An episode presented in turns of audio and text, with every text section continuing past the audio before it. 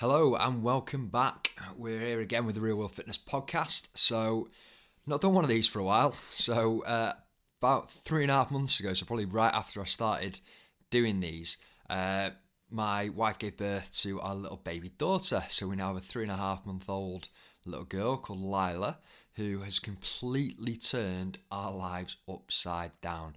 Like, people have been saying to us, like, oh, you know, you're not going to get any sleep, or, you know, just the usual things about how life is going to be so much different when you've got a little person there to look after. But you just, you know, you don't appreciate it. And it's not a case of, you know, one of those people where I think like I know everything and that you, you know, you're ignoring what people are telling you.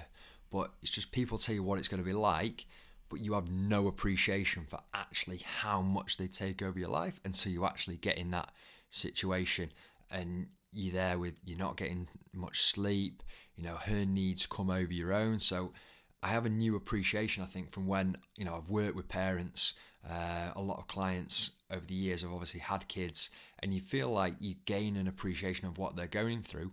Once you actually have kids of your own that appreciation like you know you, you really get what they're on about. When they say you know they haven't had time to prep meals or some days they've forgotten to eat or they've not got around to eating a meal you're thinking like, well, how the hell did you do that? You must know that you need to eat. But the amount of days I've got up, started doing things for her, uh, and not had breakfast or things like that, you just you just do. This time she you know she doesn't give you time to eat, let alone to sit down and record a podcast. So when I've been doing that, trying to stay on top of clients and run a business and everything as well, needless to say, this got put on a bit of a, a bit of the back burner. Um, and then since then I've kind of been making excuses, saying I was going to get back on and doing it, and eventually, you know, you I sound a bit like a diet. I keep saying I've fallen off the wagon, but you know, despite the fact I don't like this whole no excuses thing, that you see a lot of trainers and people on Instagram posting all, oh, no excuses. If you're coming up with excuse, excuses for things, it's just not a priority. Like, there's an element of truth in that. As much as I don't like it, particularly now I have a child, you do have excuses at times. However, with some things like this, you've just got to pull yourself up on it and eventually decide there's no perfect time to get back into it. You've just got to start doing it. So here we are. We're back here and we started again. So as I get it going, we will get some guests involved. So I sent a few messages out to people. So hopefully next time you won't just be sat here listening to me.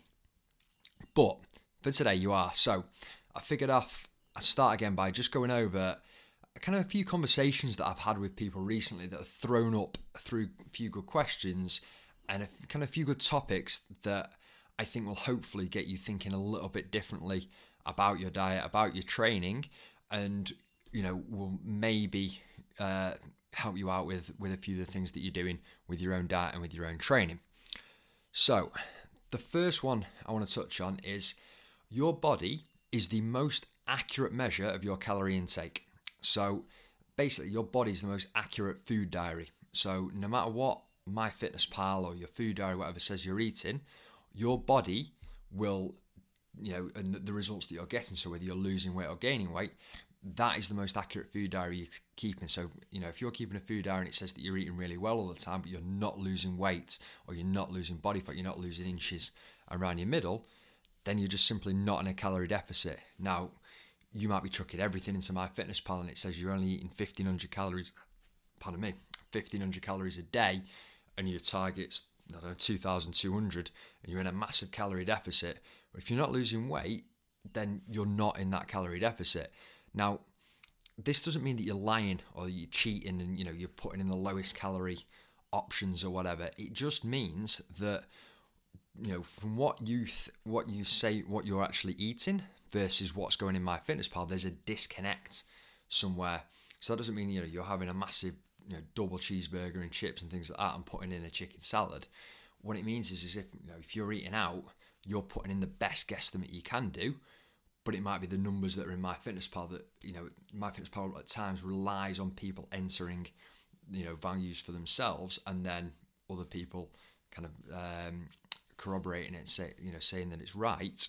It might be wrong or it might be a case of you've not quite got the portion sizes right, or you know it could be that you know you've forgotten to put in a couple of things. It doesn't mean that you're lying.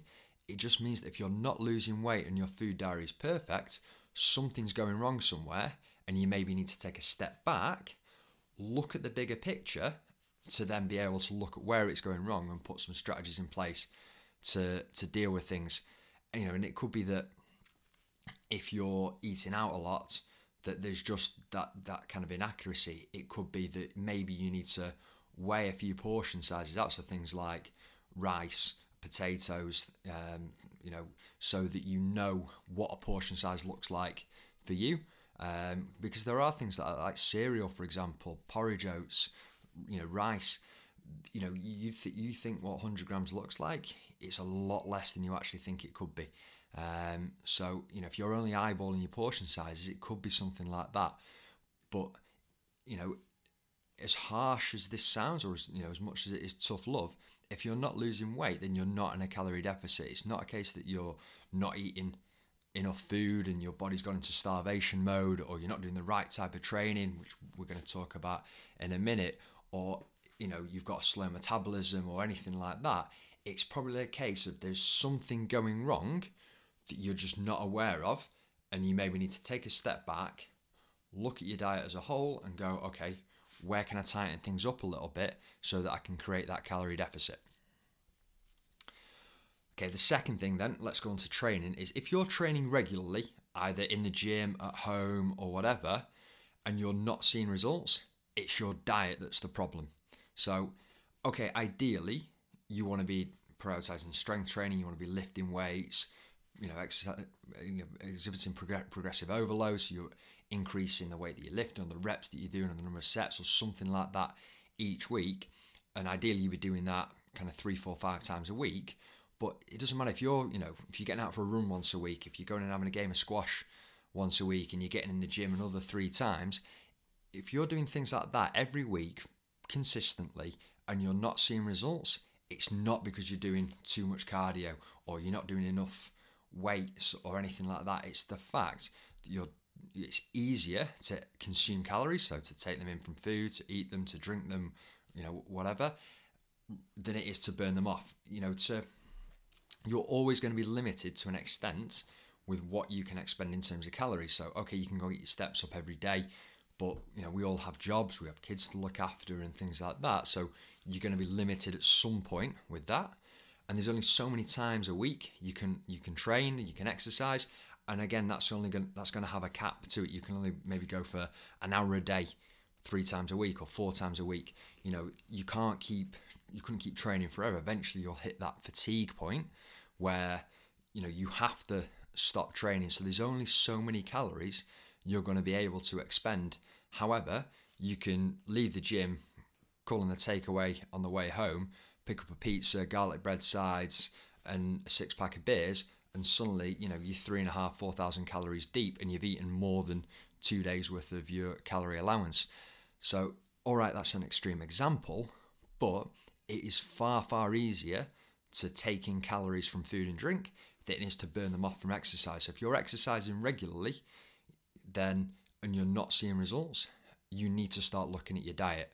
So you need to start keeping a food diary you need to start taking pictures of your meals or something that allows you to increase your awareness of what you're actually eating because that's where the the issue is going to lie unfortunately.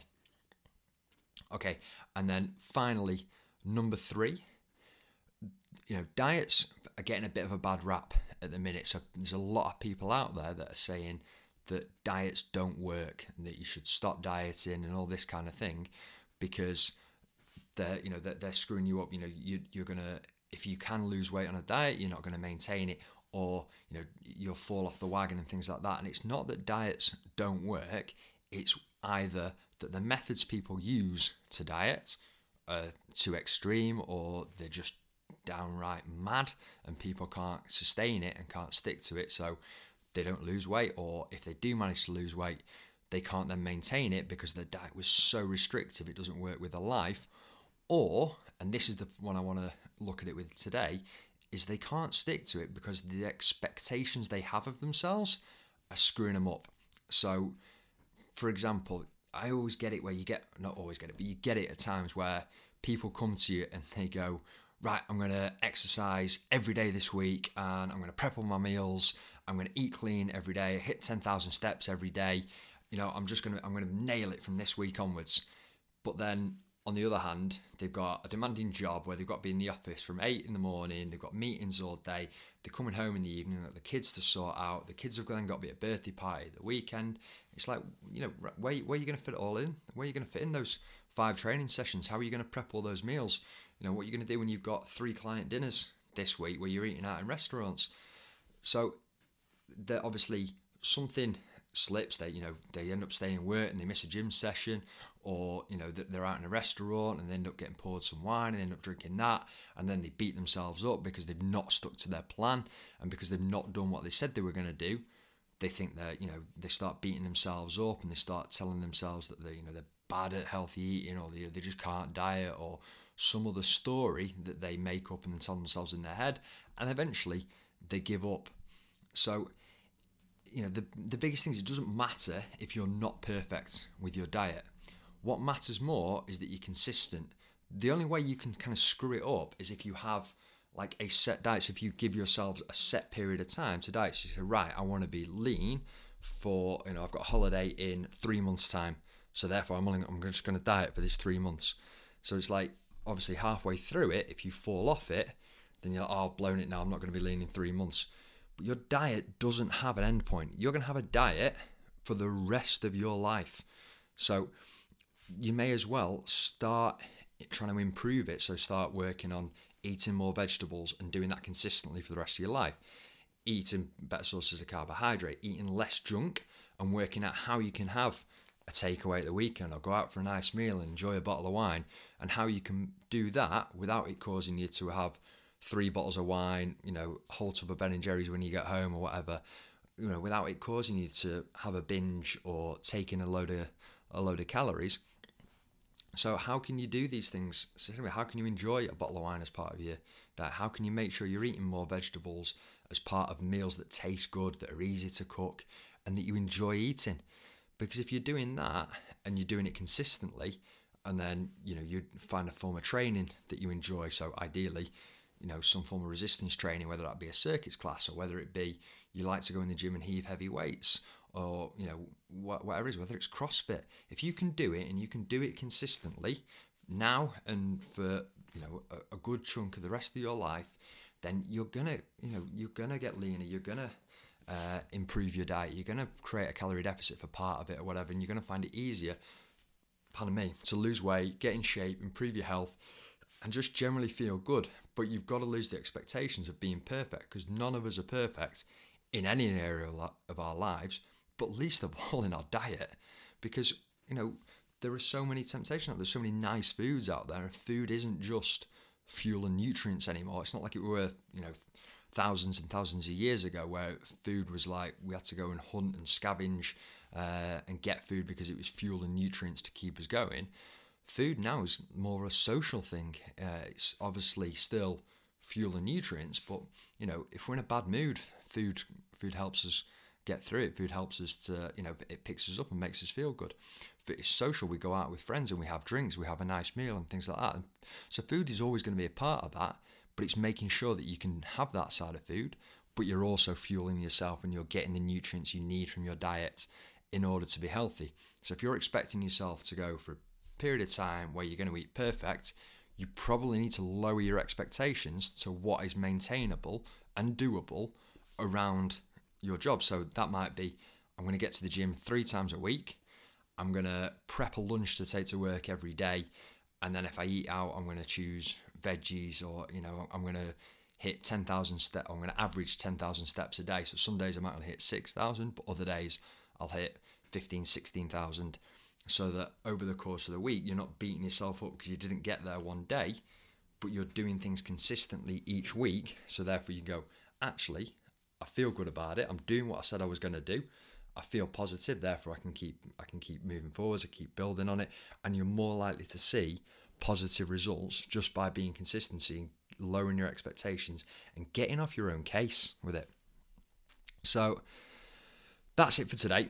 Um, hopefully this helps you. If it does, uh, you can check out my socials. So you can find me on Facebook at coachrimmer.com or on uh, Instagram and Twitter at Coach Rimmer. So feel free to drop me a message on there with kind of what you thought about this, if you found it useful. uh, if there's any topics you'd like to hear me talk about in the future, if there's any guests and all like that. So I've got a few mates, hopefully, lined up who are going to come on over the next few weeks, and you don't just have to listen to me jabbering on for 15, 20 minutes or so. Um, and if you did enjoy it, please feel free to leave us a review below. Uh, ideally, five stars if you enjoyed it. If you didn't, just don't leave me a review or something like that. But yeah, that's it. And uh, we'll be back next time. See you again.